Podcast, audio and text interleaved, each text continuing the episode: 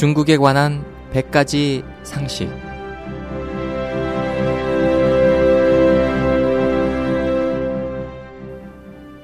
여러분 안녕하십니까? 중국에 관한 100가지 상식 홍승일입니다. 지금까지 민주화 운동 인사, 종교 신도, 파룬궁 수련생, 인권 운동가 등을 포함해 많은 이들이 늘 중공의 박해를 받아왔는데 가벼우면 감옥에 들어가고 심하면 목숨을 잃습니다. 순진한 대중들은 이렇게 말할 것입니다. 당신이 왜 공산당을 반대하는가? 당신이 중공을 반대하지 않으면 아무 일도 없지 않겠는가? 라고 말입니다. 사실상 신문, 라디오, TV, 공개 장소에서 공산당은 자유롭게 말하고 자유롭게 활동하는데 그들을 방해할 사람은 없으며 그들의 이런 자유를 반대할 사람은 더욱 없습니다. 그러나 공산당은 다른 사람들이 자유롭게 말하는 것을 반대하고 다른 사람들이 자유롭게 활동하는 것을 반대하는데 심지어 다른 사람들의 사상조차 반대합니다.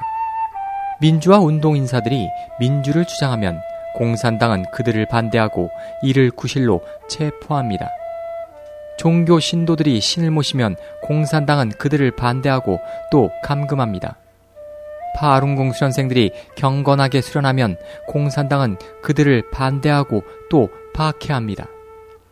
인권운동가들이 자신의 권익을 수호하거나 혹은 민중을 위해 변호하면서 심지어 공산당이 발표한 법률조차도 공산당은 그들을 반대하고 탄압합니다.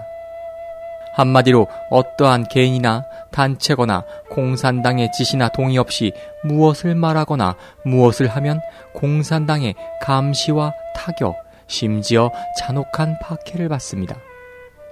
분명한 것은 민주화 운동인사, 종교신도, 파룬궁 수련생, 인권운동가들이 중공에 반대하는 것이 아니라 중공이 이들을 반대하는 것입니다. 관리는 방화를 해도 되지만 백성들은 등불조차 밝힐 수 없다는 논리인데 중공이 믿는 것은 바로 이런 포악한 깡패 철학입니다. 그러므로 민중들이 일어나 항쟁하고 자신의 천부적인 인권을 소화하려 할 때면 중공은 다른 사람들이 자신을 반대한다고 중공을 뒤엎는다고 고함을 지릅니다. 심지어 다른 사람들이 정치를 한다고까지 합니다. 이렇게 자신감이 부족하고 마음이 공허한 것은 중공의 통치가 불법일 뿐만 아니라 아주 취약하다는 것을 입증합니다.